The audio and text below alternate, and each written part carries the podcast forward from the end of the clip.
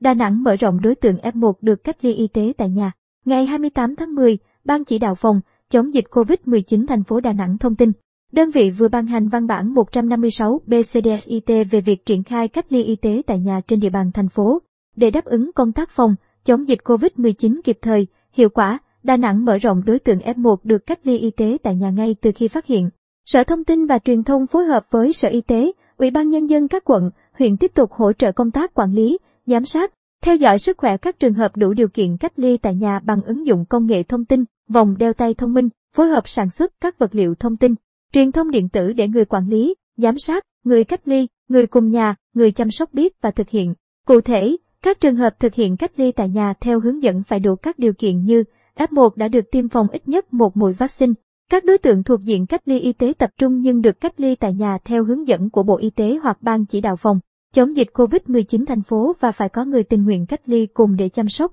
hỗ trợ. Người cách ly tại nhà phải có đủ điều kiện về cơ sở vật chất và cam kết thực hiện của bản thân, người ở cùng một nhà. Có kết quả xét nghiệm âm tính với SARS-CoV-2 khi được xác định là F1 và bắt đầu áp dụng cách ly tại nhà. Đủ khả năng nhận thức và điều khiển hành vi để tuân thủ tuyệt đối nguyên tắc 5K của Bộ Y tế và tuyệt đối không tiếp xúc với người khác trong quá trình cách ly. Thời gian cách ly tại nhà 14 ngày liên tục kể từ ngày bắt đầu cách ly. Riêng người đã được cách ly tập trung 7 ngày thì tiếp tục cách ly tại nhà 7 ngày. Sau cách ly y tế, người cách ly tiếp tục theo dõi sức khỏe 14 ngày tiếp theo. Bà Ngô Thị Kim Yến, Phó Chủ tịch Ủy ban Nhân dân thành phố Đà Nẵng cho hay, trước đó, ngày 1 tháng 8 năm 2021, Ban chỉ đạo phòng chống dịch COVID-19 thành phố Đà Nẵng, Ban chỉ đạo đã ban hành công văn số 123/BCD-SIT về việc triển khai cách ly y tế tại nhà đối với người tiếp xúc gần với người mắc COVID-19 F1, trong đó thống nhất triển khai cách ly y tế thí điểm tại nhà đối với F1 theo phương án số 120/PA-BCD ngày 29